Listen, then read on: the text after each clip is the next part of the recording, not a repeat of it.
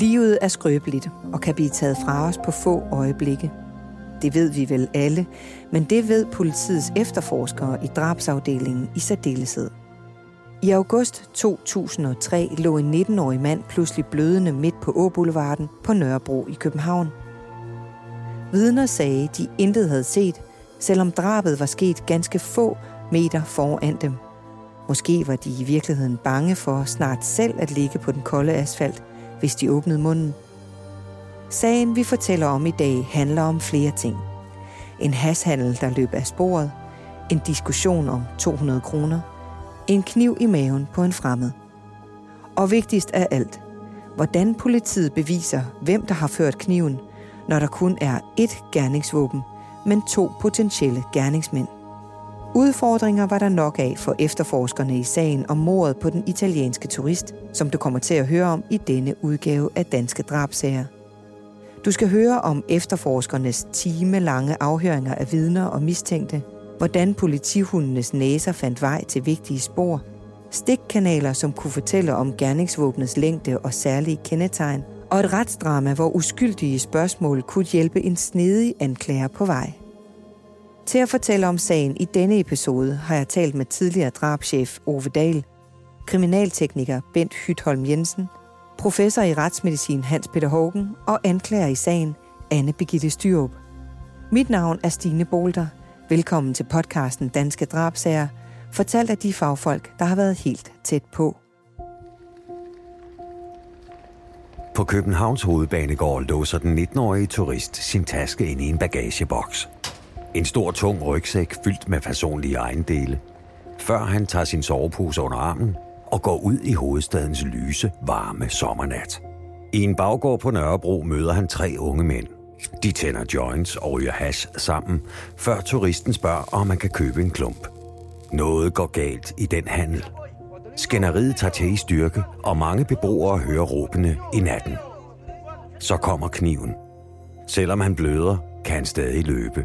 Væk fra fjenden, ud på gaden og i sikkerhed. Tror han.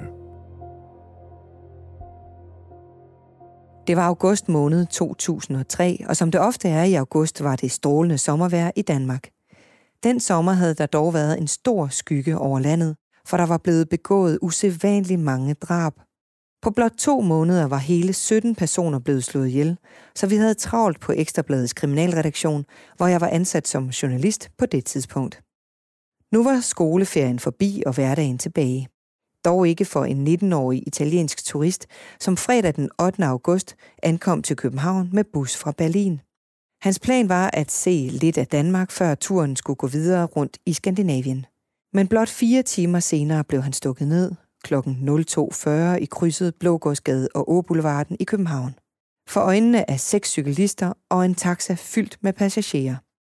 Ved et tilfælde var rapportere fra DR's TV-avisen med i akutlægebilen den nat, hvor denne lille lydbid er fra.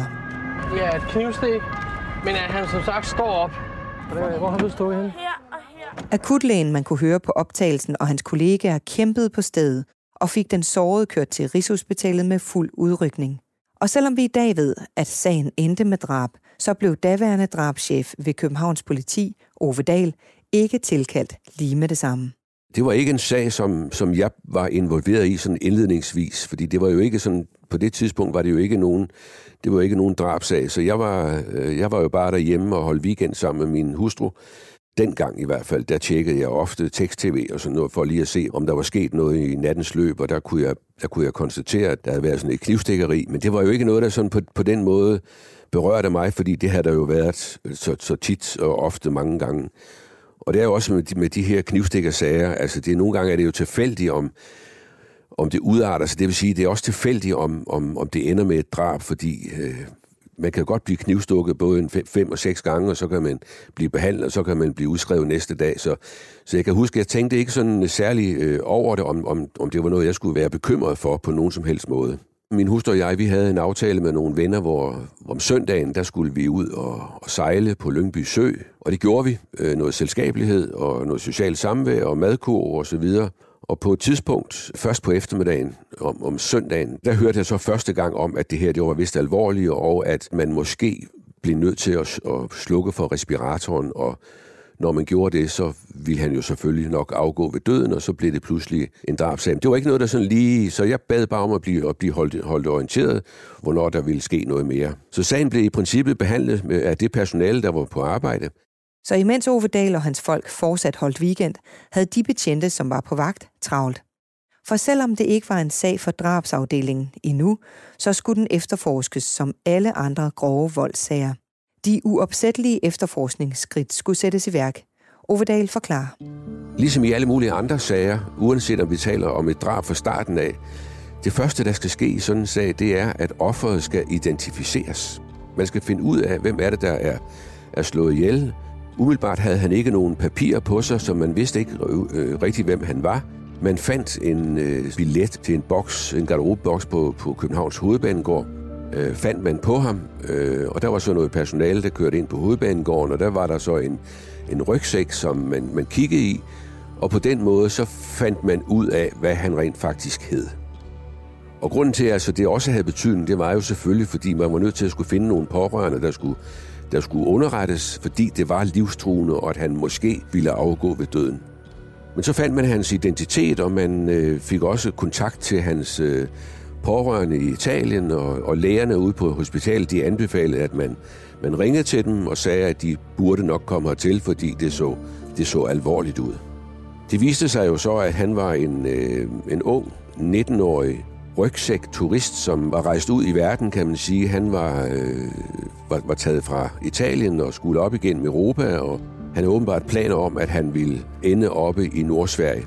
Så han havde sådan en mellemlanding her i København, hvor han jo altså havde, var kommet med tog og havde så smidt den der rygsæk øh, inde på hovedbanen, og hvordan han sådan præcis var havnet ude på Nørrebro, og hvad hans øh, formål var med at skulle derud, det var også, det var også uklart, kan man sige, i, i starten. Der gik nogle, øh, nogle rygter og informationer om, at han må, måske var ude og kigge efter en, et vandrehjem, eller et sted, han måske kunne overnatte og opholde sig øh, natten over. Andre øh, mente også, at det kunne være, at han måske skulle ud og finde noget has øh, derude. Det var sådan de første informationer, vi, vi havde fået. Politiet gik selvfølgelig i gang med en omfattende efterforskning ude omkring selve gerningsstedet, og ligesom i alle mulige andre sager, øh, laver man jo tekniske undersøgelser, og man, man tilkalder hunde, som skal lede. Altså, om ikke andet, så var der jo en, måske en kniv, man kunne lede efter. Og der var der så nogle øh, hunde, som inde i en blomsterkumme i, øh, i, i, inde i sådan et boligkompleks, i sådan en stofpose, der fandt man en, en, en blodig kniv. Sådan indledningsvis kunne man jo ikke sige med sikkerhed, at det var en kniv, der havde været anvendt i den her sag, men den blev i hvert fald fundet, og den blev sikret. Og det var også noget af det, som jeg fik at vide, da jeg så blev underrettet der om, om søndagen, hvor jeg var på den der skovtur, hvor de så fortalte mig, at, at nu var det vist nok ved at være alvorligt, og det kunne godt være, at det var en sag, som, som havnede på, på mit bord. Kriminalteknikerne var som sagt blevet tilkaldt, og de undersøgte mange hundrede meter rundt omkring gerningsstedet på Nørrebro. I baggårde, på fortorvet og ved opgange. Mangeårige kriminaltekniker Bent Hytholm Jensen ved alt om, hvad det arbejde indebærer. Når der er tale om sager, hvor folk de bliver stukket med kniv, altså drabforsøg og, og, og drab, så øh, bliver vi jo altid tilkaldt af det lokale politi. Og i det her tilfælde her, der øh, bliver han stukket øh, først en gang, og så senere øh, nogle flere gange. Øh, og det er jo, der er jo tale om et udvendigt gerningssted. Det er et asfalteret område, altså med fortov og fliser osv., så, øh, så det er jo, det er jo et, et, et vanskeligt sted at undersøge i virkeligheden, fordi sandsynligvis er det eneste, man kan finde derude, det er blodspor fra, fra hændelsen. Det kan selvfølgelig være, at man kan være heldig, at gerningsmanden eller gerningsmændene, de kan stå og røre smøger et eller andet sted, og så altså, man kan lokalisere ud fra vidneforklaringer, hvor de kan have opholdt sig osv., og, og så kan man sikre nogle cigaretskøjer og nogle forskellige ting. Men selvfølgelig dokumenterer man det hele område, både til- og adgangsveje og så videre. Og så leder man jo selvfølgelig også i, sammen med politihundene for at se, om, om der kunne være nogle spændende spor, øh, som vi kan bruge i forbindelse med, med sagen. Men ellers bliver det jo en dokumentation af, hvor er blodspor og alle de der forskellige ting, hvor hændelsen sandsynligvis sket henne. Den her kniv, som man mente var gerningsvåbnet, øh, den blev fundet i en stofpose i en blomsterkum af nogle politihunde. Hvad skal I gøre ved det? Der sikrer man jo øh, kniven i knivrør. Det er sådan et gennemsigtigt plastikrør, som, øh, som man øh, lægger kniven ned i, sådan at der ikke er nogen, der kan komme til skade. Man kan komme til at skære sig selv og så videre. Så tager man den med ind i, i, i afdelingen, og så vil den selvfølgelig blive aftørret dels for blod, øh, som sandsynligvis hidrører fra, fra, fra offeret. Og der laver man selvfølgelig en DNA-profilanalyse på det. Og så bliver den øh, selvfølgelig også undersøgt for fingeraftryk. Og der findes forskellige metoder. Der findes noget med pulver. Øh, man kan bruge, bruge hvidt, øh, rødt eller sort pulver. Eller også så kan man bruge lim, øh, limskab, altså limdampe, som sætter sig der, hvor fingeraftrykkene de er. Eller også kan man bruge lyskilder. Og hvis det er et tydeligt aftryk, for eksempel i blod, jamen, så kan man øh, affotografere aftrykket i virkeligheden. Altså, der findes jo utallige metoder, og, og fingeraftrykkeksperterne, de er jo vanvittigt dygtige til deres arbejde, så hvis der er noget, så skal de nok finde det. Og den her pose, som kniven var øh, lagt i, kan I bruge den til noget som helst? Vi kan om ikke andet, så kan vi undersøge den, øh, afhængig af hvilken type pose, der er tale om selvfølgelig. Så kan man måske være heldig at, og, hvad det, finde DNA på den. Altså hvis det er sådan en, der bliver snøret til op i enden, fordi det er jo, hvis den har været brugt mange gange, så kan, kan der jo samtidig DNA i de her øh, spændebånd eller de her snore, ikke? Øh, hvis det er sådan en pose, der er tale om.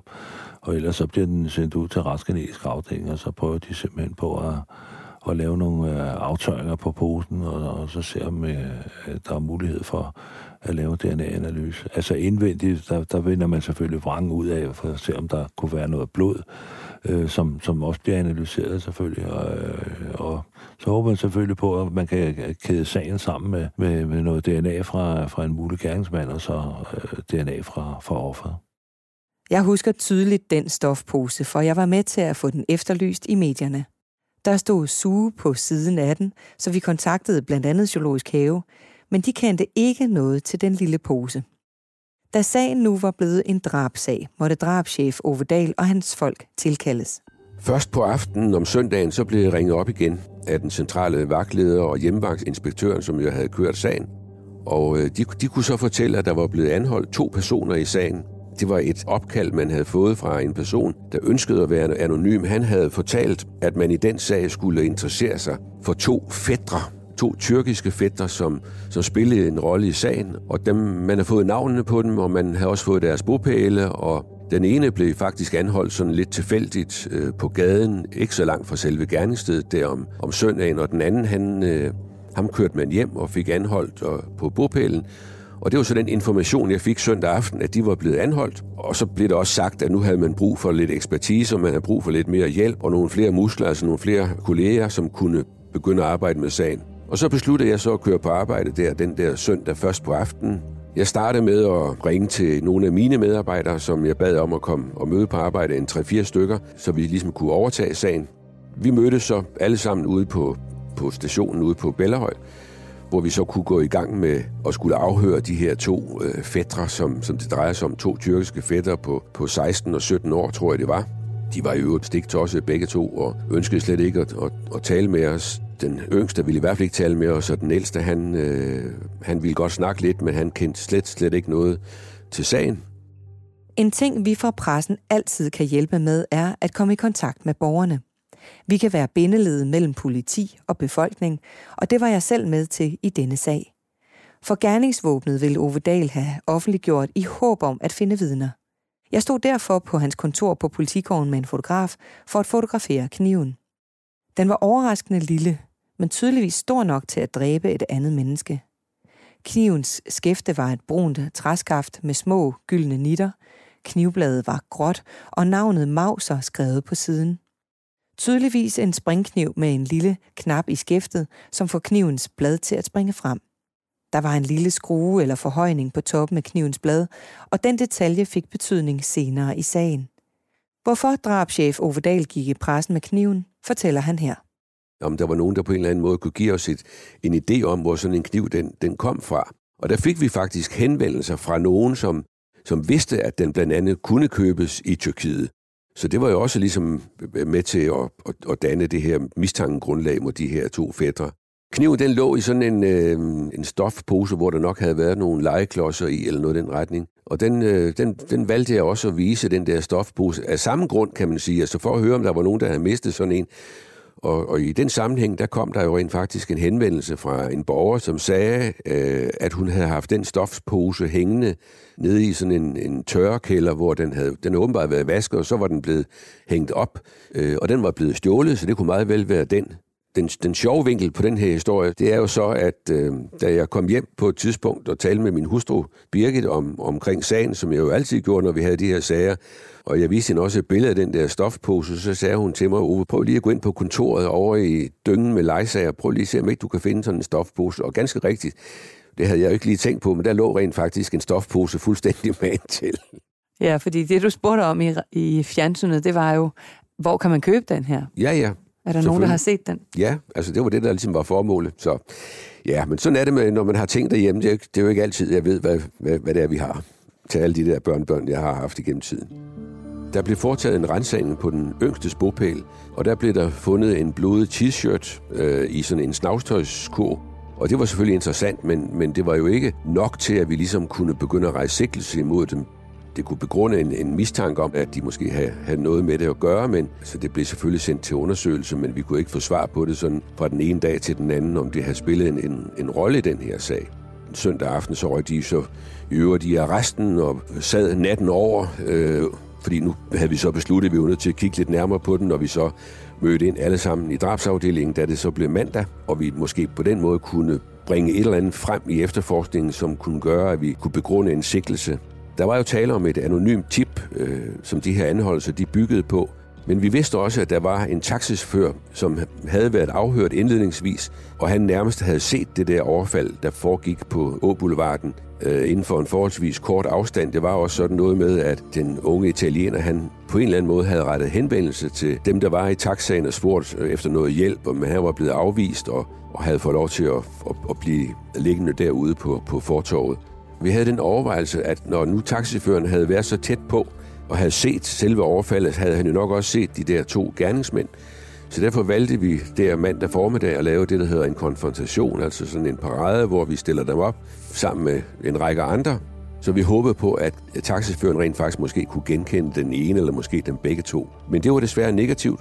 Han kunne eller ville ikke genkende nogen af dem, så vi måtte lade dem gå, uden at kunne gøre mere ved sagen. De to teenagefædre var aldeles kendt af politiet, og mens den ene blev løsladt, blev den anden sendt retur til den lukkede institution for unge kriminelle, som han egentlig var stukket af fra. Efterforskningen fortsatte jo de følgende dage uden noget, noget særligt resultat. Øh, om onsdagen der kom der så et nyt vidne på banen, en, en ung dansk mand, som sad og blev afhørt i en anden sag ude på station Bellehøj. Og i, i den sammenhæng, der kom han åbenbart til at fortælle lidt om, at han også vidste lidt om, om det her knivstikkeri og det drab, der var foregået her.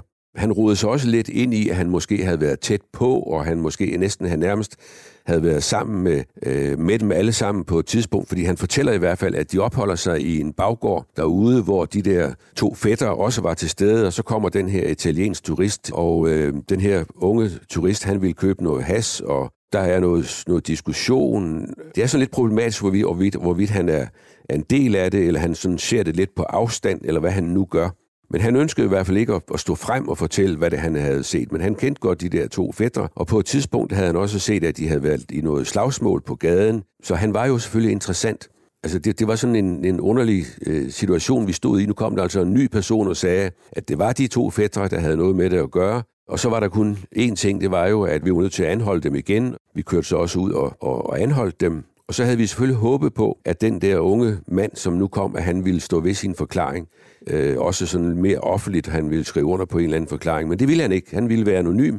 Så tog jeg en, en beslutning, som, som måske nogen vil sige, det var nok ikke helt efter bogen, og det var det måske heller ikke. Men der, der blev skabt lidt tvivl om, hvorvidt den der unge danske mand, han spillede en rolle i den her sag, og for at vi måske kunne få en forklaring fra ham, så var vi nødt til at få ham i retten. Så efter aftale med vores juridiske øh, sektion og en, en anklager, som skulle i retten med de der to fætter, som selvfølgelig blev, blev anholdt, og de blev sigtet i sagen, men ville stadigvæk ikke sige noget som helst, så besluttede vi i fællesskab, at vi også kunne rejse en sigtelse for medvirken mod den der unge danske mand, fordi så havde vi ham i hvert fald i vores varetægt, og så havde vi også en mulighed for at fremstille ham i grundlovsforhør, og så havde vi også en mulighed for at få ham afhørt i retten. Så det var hele øvelsen, det var det hele øvelsen gik på, og det lykkedes. Altså det var det, var det vi gjorde.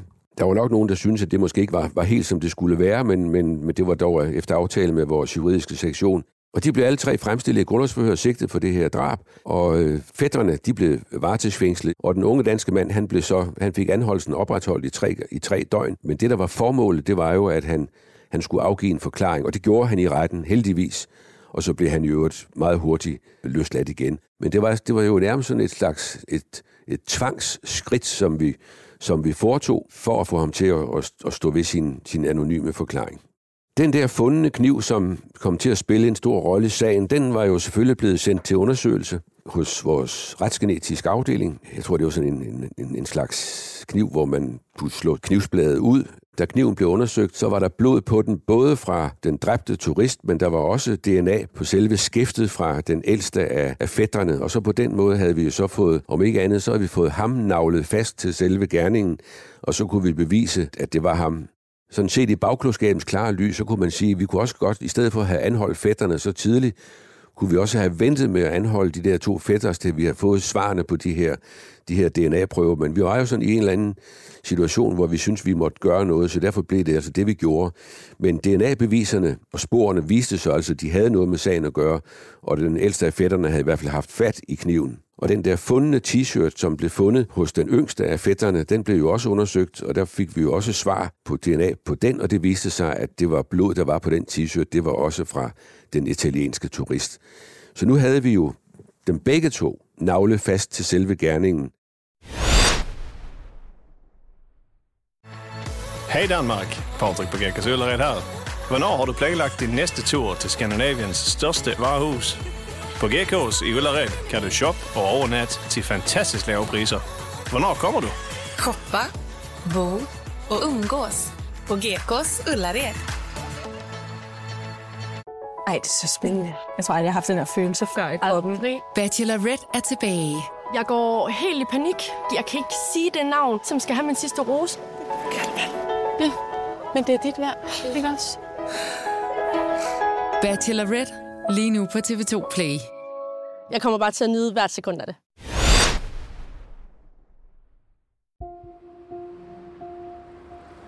Taxachaufføren stopper og ruller vinduet ned. Turisten er forpustet, og med bankende hjerte fortæller han, at han er blevet stukket.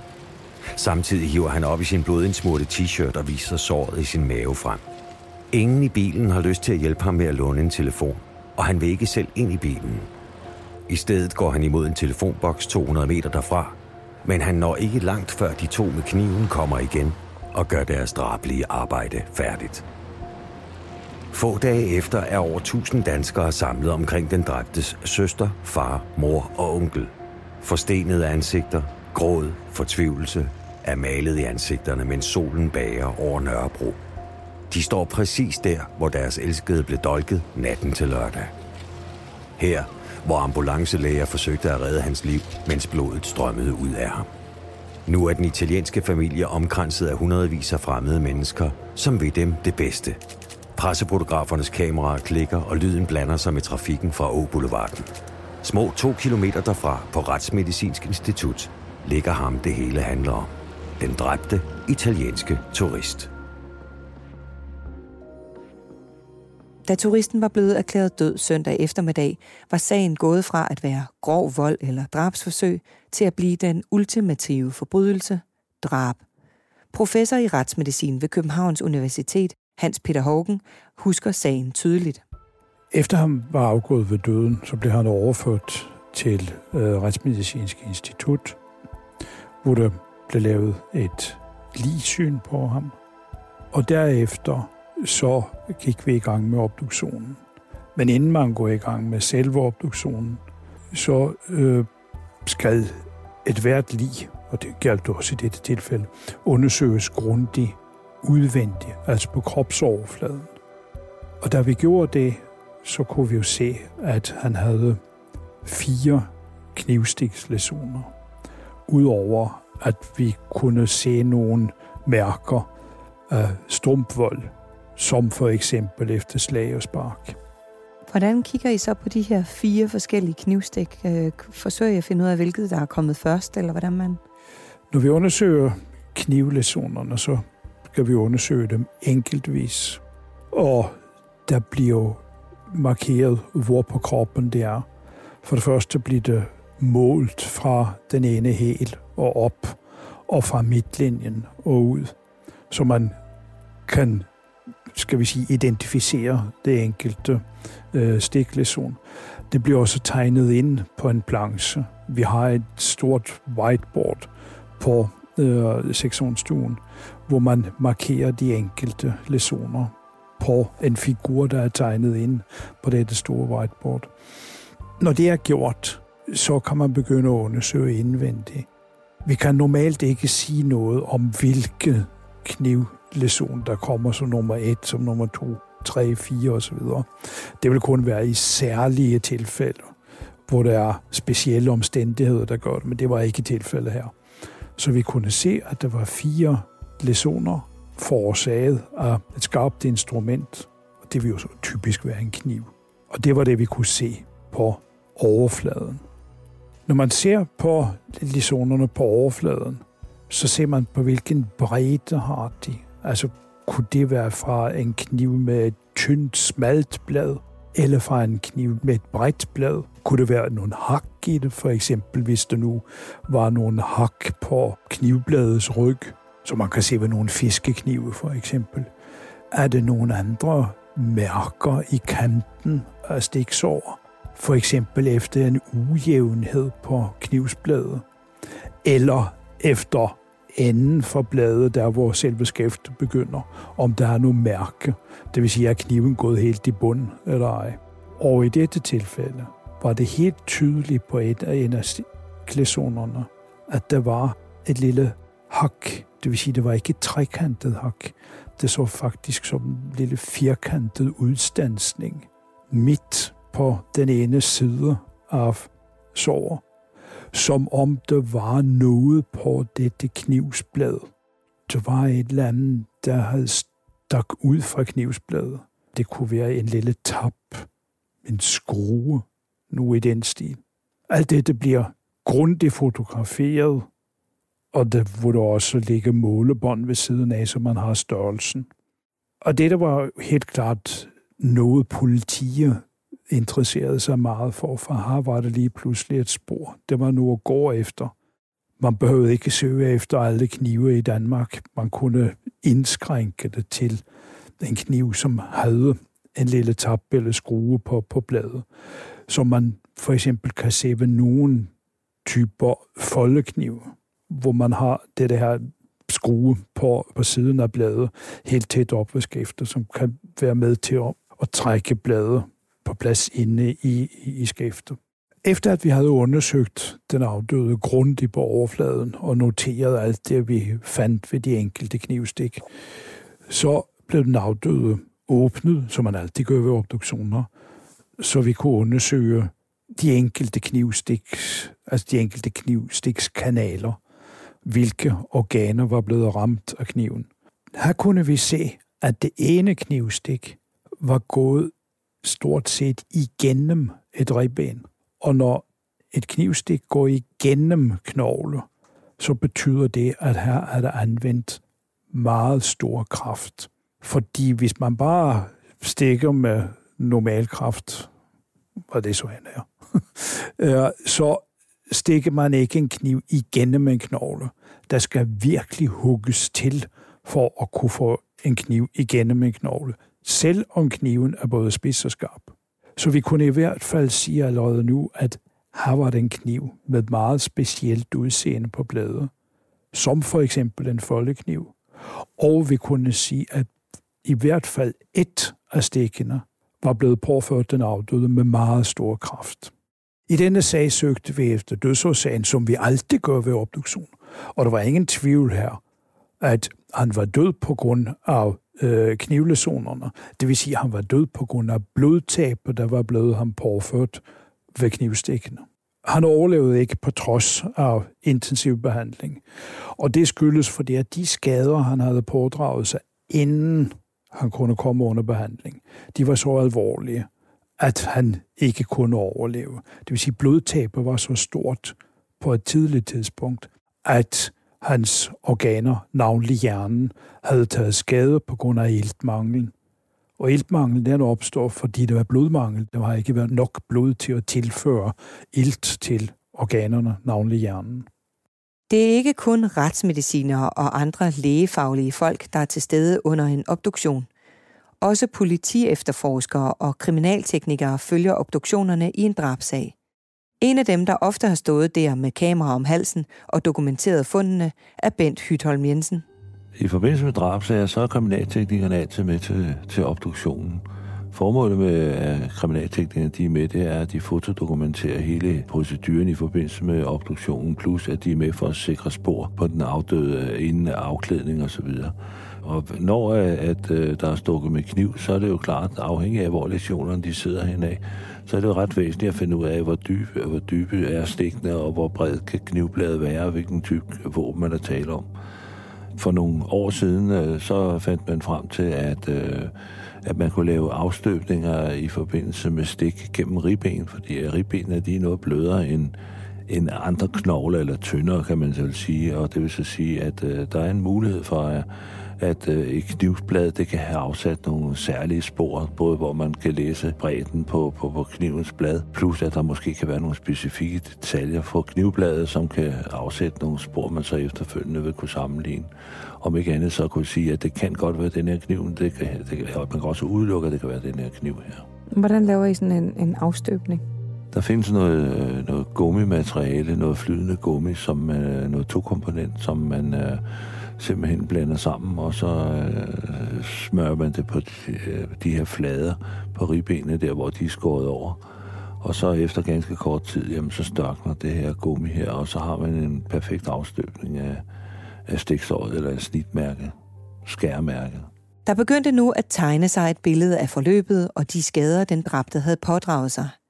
Ove Dahl og hans folk efterforskede videre for at få alle detaljerne på plads og få afhørt de mistænkte igen og igen. Den ældste fætter, han valgte i øvrigt senere at aflægge en delvis øh, tilståelse og kom med en eller anden forklaring om, at det nok var den italienske turist, der havde startet og så videre. De var kommet op og skændes om noget has og, og nogle penge og så videre og så videre. Øh, men det var i hvert fald ham, der havde stukket med, med kniven.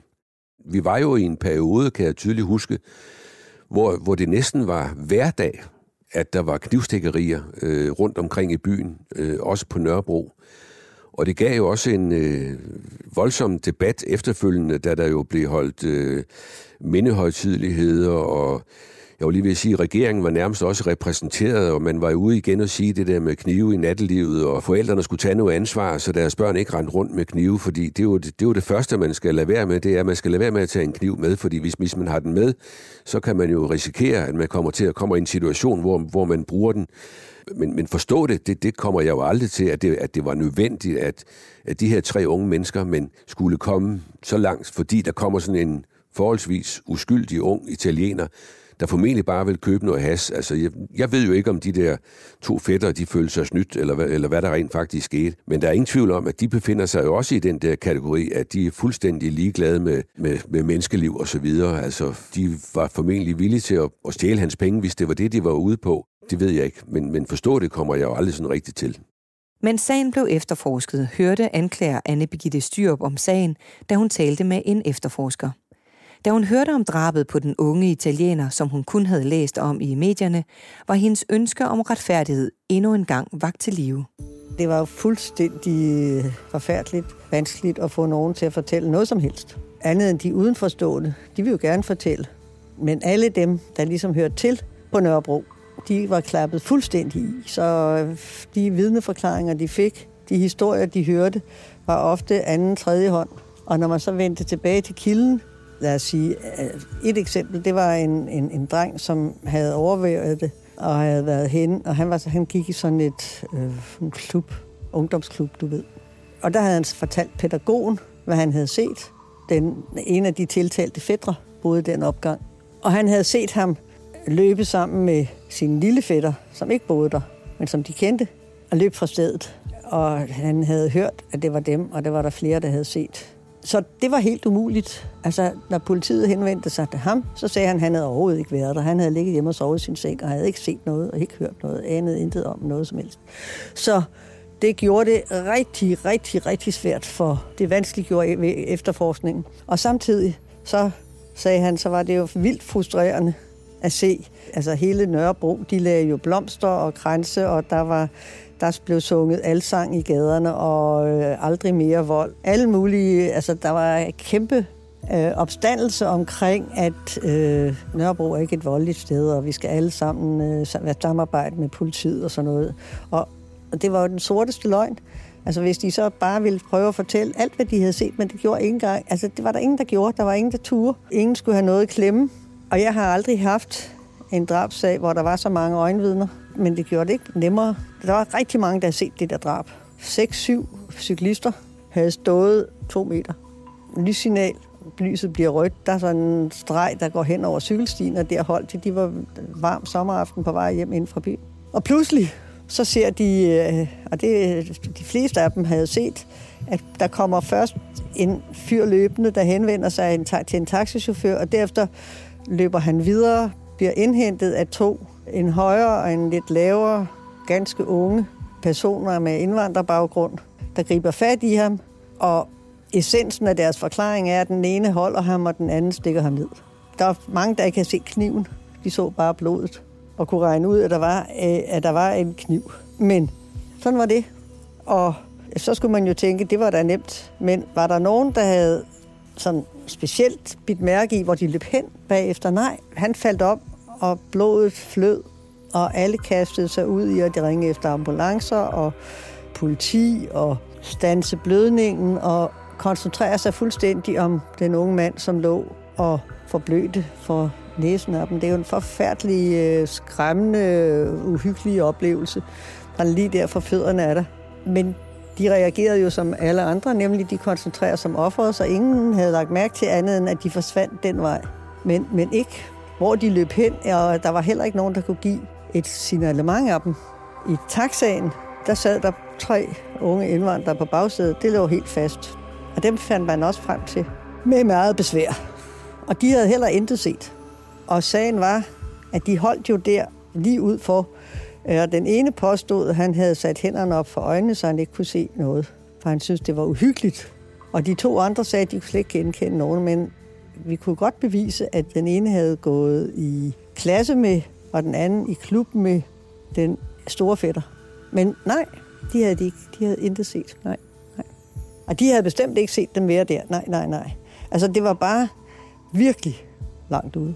Og den der historie fik jeg jo så fortalt fra efterforskningslederen, og så tænkte jeg bare ved mig selv, at det der, det bliver da virkelig en svær sag. Men tænkte ikke så meget mere, men øh, på den anden side, så synes jeg alligevel, det var sådan en sag, jeg godt kunne tænke mig, hvis den nogensinde øh, kunne blive til noget. Man har jo masser af sager, der er altid en eller to liggende, som man er i gang med, mens der er en, der køber. Altså, sådan er, sådan er jo systemet. Men det var, det, på den måde var den meget spektakulær, øh, fordi det var så sindssygt svært. I den sag, der arbejdede jeg rigtig, rigtig meget sammen med, med efter, for at finde ud af, hvad for nogle vidner, der skulle ind Ja, det var nemt med øjenvidnerne jo, men altså, hvor mange anden tredjehåndsvidner var man nødt til at gå ud i? For eksempel den der pædagog, som havde hørt den unge mand fortælle, som selv skulle ind og sige, at han havde intet set.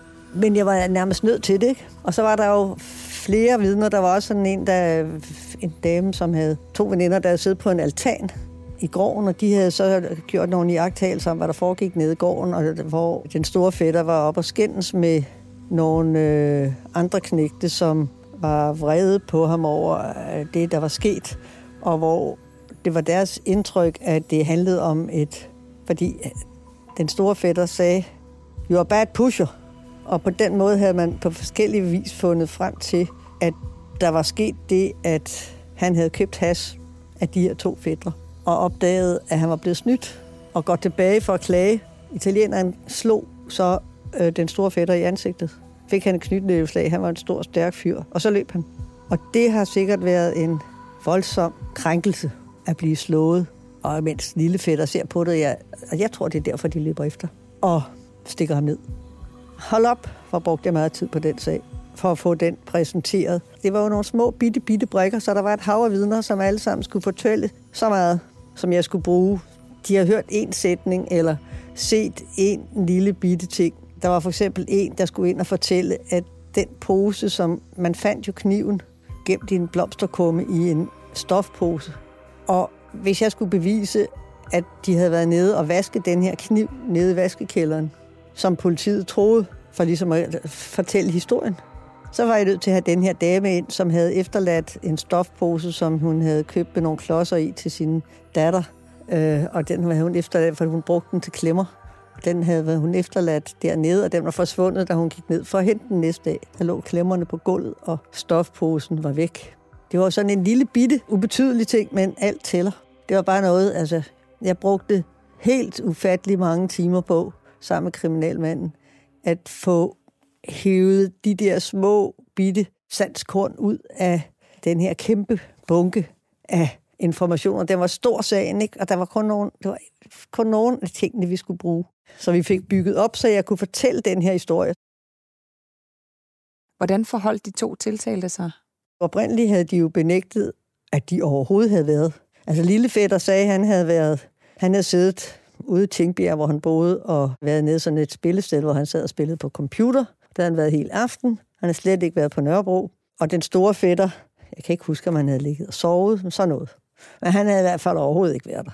Og der var et enkelt vidne, som havde set dem begge to, og det var jo selvfølgelig så vores allervigtigste vidne.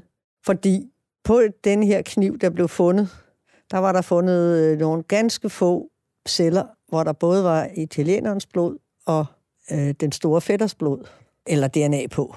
Men han hævdede, at han havde haft fat i hundredvis af knive på Nørrebro, så det betød ingenting. Men det var det der med at få den lille fætter derhen. Der havde vi jo kun de der anden tredjehåndsvidner, som kunne sige, at han havde været der. Og ikke nogen, der ville stå frem og sige, jeg har med egne øjne set de to fædre sådan og sådan. Men så sker der så det, at tre-fire dage før vi skal i gang, og så havde jeg som der det ene vidne, som han fortalte politiet, at han havde set dem begge to. Og han boede i det samme kompleks, og han var vældig, vældig lidt begejstret for at fortælle det, men han var en sød fyr, så han havde ikke, han havde ikke lyst til ikke at fortælle det, for han synes alligevel, det var for meget. Så det var, og der var vi jo frygtelig bange for, hvad de skulle finde på. Om der var nogen, der fandt på noget for at skræmme ham så meget, så han ikke ville komme og fortælle det i retten, og så videre, og så videre. Men så nogle ganske få dage før, fem-seks dage før, så kom der pludselig et brev fra Storfætters forsvar, som sagde, at han berettede, at, at han havde været op og slås med italieneren, og han havde været der, og den lille fætter også havde været der, men at øh, det var sådan en form for selvforsvar. Eller, altså, pff men så pludselig begyndte det at se meget, meget bedre ud altså. Det hjalp jo meget på sagen. Men jeg tror, den var gået hjem under alle omstændigheder, og det tror jeg også, forsvarerne begge to var klar over, så derfor så tror jeg, det var et forsøg på at redde lillefætter ud af subdagen. Og der var det jo øjenvidnerne, som sagde, at den lille havde holdt, og den store havde stukket. Den historie havde vi jo fra de der, der var tre eller fire, der havde set det, som bare havde holdt. Og det er jo ikke noget med, at man ikke lægger mærke til, hvad der sker. Altså, det er jo ikke sådan, at man ser på månen, øh, mens der er en tumult lige foran fødderne af. Man, man står jo lammet og glor og tænker, hvad sker der? Øh, det var i hvert fald det, de fortalte. Det var jo splitsekunder. De griber fat i ham, den ene holder ham, den anden stikker ham, og det tager, som en af dem sagde, det tager kortere tid end at fortælle det. Fordi det går jo så lynstærkt, så slipper de, manden falder om, blodet flyder, knægtene forsvinder. Altså, det tager jo 20-25 sekunder eller sådan noget. Derfor kan jeg godt forstå, at det ikke selvfølgelig mejsler sig lidt ind i hovedet på dem, hvad de ser. Og så er det forbi, så det har, de har et lille bitte filmklip. Der var, men altså, så vidt jeg husker, at de 11 øjenvidner var der kun to, der havde set kniven. Fordi den ikke, det var sådan, den er ikke længere end sådan her. Ikke? Altså, den, hvis ikke lige den rammer og glimter i lyset, så kan det jo lige så godt ligne et knytnæveslag. Altså hvis ikke du ser, øh, hvis man ikke ser kniven, så var det også vigtigt for den her historie med den her kniv, at den var indhåndsbetjent. Det var også noget med våbenlån, og sådan noget, som er ret ligegyldigt. Men det var sådan lidt tvivlsomt, fordi våbenteknikeren sagde, at den var indhåndsbetjent, og jeg havde svært ved at få den til det. Og da jeg så var i retten, og forsvaren sagde, at den havde slet ikke været indhåndsbetjent, der tænkte jeg, ah, den store fætter sad jo lige der, og jeg var ved at afhøre ham. Og så sagde jeg, nu da vi taler om den her kniv, kan den åbnes med en hånd? For jeg tænkte, han var lige den type, der ville øh, falde i sådan en fælde. Og ja, sagde han. Og så sagde jeg, jeg synes, det er så svært. Og så rakte jeg den prøv lige at vise os det. Og det gjorde han. Og så triumferende på mig. Ej, tusind tak, sagde jeg. Men altså, jeg tænkte nok, du kunne. Der kan jeg også se forsvaren. Han sidder jo også og græmmer sig, når, jeg, altså, når hans klient er så tåbelig det er det. det. Man kommer langt, når man er rigtig, rigtig sød og venlig. Nå, og hvad gjorde du så? Jamen, øh, altså han føler sig stor og stærk. Og hende, den lille dumme der, hun kan ikke engang finde ud af at betjene en indhåndsbetjent kniv. Altså, typisk amatør. Det kan de ikke stå for. Det er virkelig noget, der virker. Det er meget nemmere at få dem til at fortælle det selv. Hvad, hvilken straf endte de to fædre med at få? Ja, den øh, store fætter, han fik øh, 10 år, fordi han havde lavet noget, efter han blev 18 i Vestre Fængsel. Så kunne han få 10, og den anden fik maksimumstraffen på 8 års fængsel, som var maksimum, hvad han kunne idømme folk under 18 på det tidspunkt, øh, hvor den her sag kørte. Fucking luderland. Ordene gjaller i det højloftede lokale, da dommen er blevet forkyndt, og den ældste af de dømte føres ud af Østerlandsrets enorme lokaler. Der lyder skramlen med stole, tasker og forarvet udbrud fra tilhørende.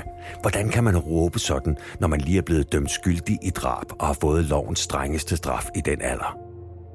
Hans yngre fætter holder sig heller ikke tilbage og råber til tilhørende og de professionelle parter. Er I glade nu, eller hvad? Mens betjentene slæber væk med de to drabsdømte, er offrets forældre helt knuste. På ingen måde hverken lettede eller glade. Retfærdigheden er ikke sket fyldest, siger de, mens de grædende bliver interviewet. 50 år havde været mere passende straf, mener de. Hvordan er det at føre en sag, hvor man maksimalt kan få 8 års fængsel for at have slået et andet menneske ihjel? Sådan er reglerne, og jeg, der er jo mange gode grunde til at fastholde, at vi ved jo godt, især hvis vi har børn, som jeg har været 17 år, så ved vi godt, at de er slet ikke øh, færdigudviklet. Så derfor er det principielt jo fornuftigt, at der er rabat for de unge. Man har senere lavet det om, fordi der har været nogle tilfælde, hvor det næsten var for bestialsk. Men øh, helt generelt, så mener jeg faktisk ikke, at lange straffe nødvendigvis er et gode. Det vigtige er, at folk bliver dømt. I det her tilfælde, der var det en af de store hurdler, var jo også, at der aldrig nogensinde var blevet udvist personer, med, øh, som ikke var danske statsborgere, øh, som var født og opvokset her i landet. Og det var de her, de var jo vokset op her. Og derfor var det jo også et meget, meget, øh, sådan en prøvesag, hvor man ligesom øh, var enige med, øh, hvad vi var enige om.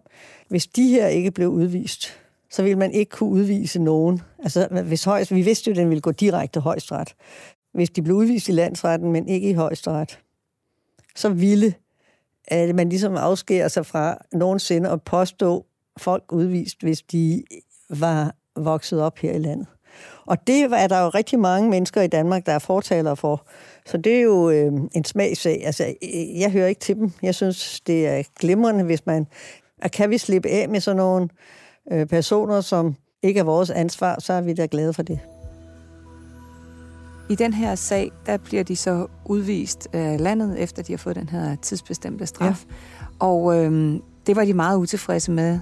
De råbte og skreg ind i retten nogle forskellige ja. ting, som fucking luderland, ja. din pædofile så, og er I glade nu, eller hvad? Ja. Hvordan var det? Men det var ikke kun dem. Det var også deres kammerater. De havde jo... Øh, der var en supportgruppe med, og de øh, sparkede jo landsrettens glasdør i stykker og sådan noget. De, altså, og råbte.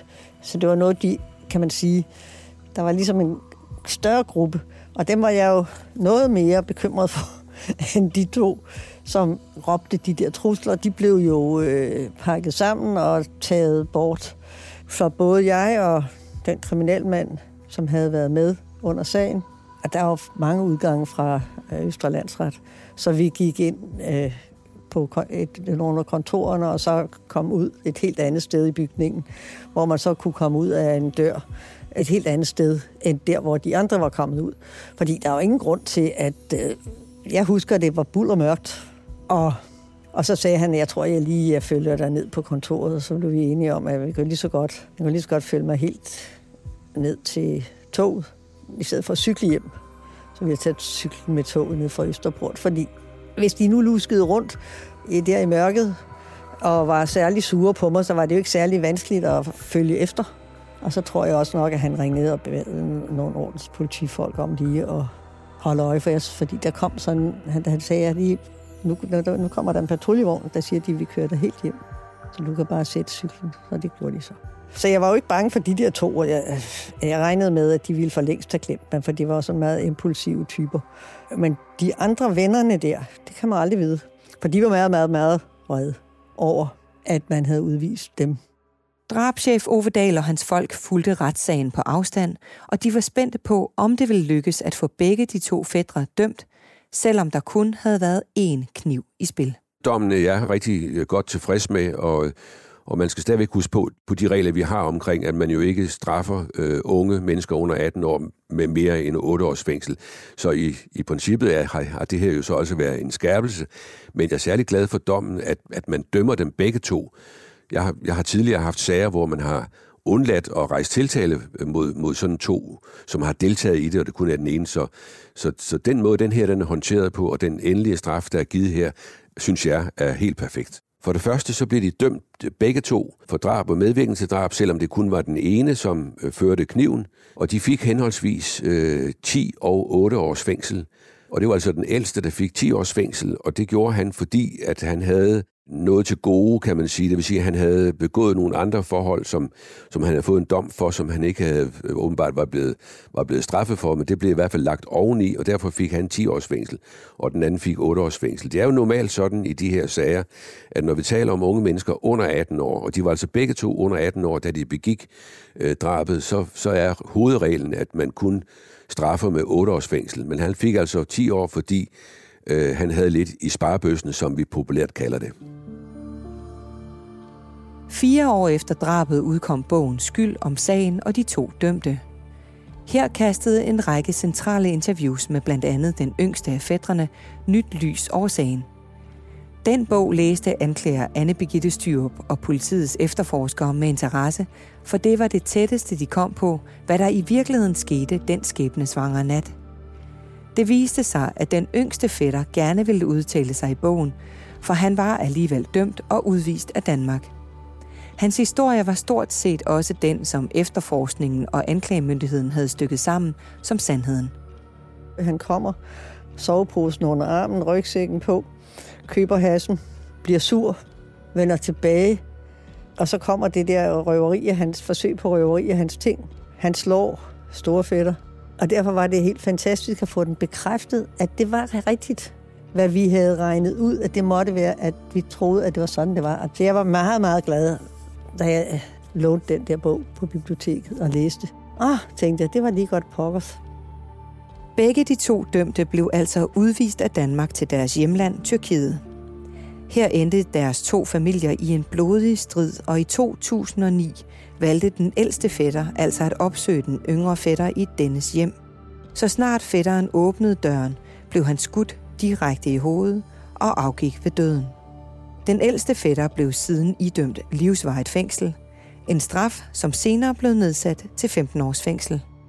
To og et halvt år efter dommen i Østerlandsret interviewede jeg den dræbte søster. Hun havde givet drabsmændene et brev, som nu blev forsøgt solgt til pressen for 30.000 kroner. Jeg var på Ekstrabladet, og vi takkede nej til den anonyme sælger. I stedet ringede jeg til søsteren i Italien. Hun fortalte med varme og smil i stemmen om sin bror, som hun savnede hver dag. Brevet havde været fuld af historier om den 19-årige bror, som de to fædre havde hugget ihjel. De skulle lære ham at kende, vide, at det var en elsket og levende mand, der døde. At han havde en mor, far og en søster, som elskede ham. Jeg husker tydeligt samtalen, og at jeg spurgte, om hun ønskede hævn over fædrene. Nej, det hjælper ikke, og det er ikke løsningen, sagde hun fattet. I stedet håbede hun, at de en dag ville forstå sorgen og fortryde, at de havde slået hendes bror ihjel. Personligt tænker jeg også selv ofte på den tragiske sag, når jeg går forbi den lille mindeplade, som blev sat op på et parkeringshus nær gerningsstedet på Nørrebro i København. Her står der både på dansk og italiensk. Til alle unge verdensborgere i deres søgen efter venskab ude i verden. For mig er det en slags stræben, det er en ressource, som jeg i lang tid har søgt efter i mit eget univers, min udvidede horisont.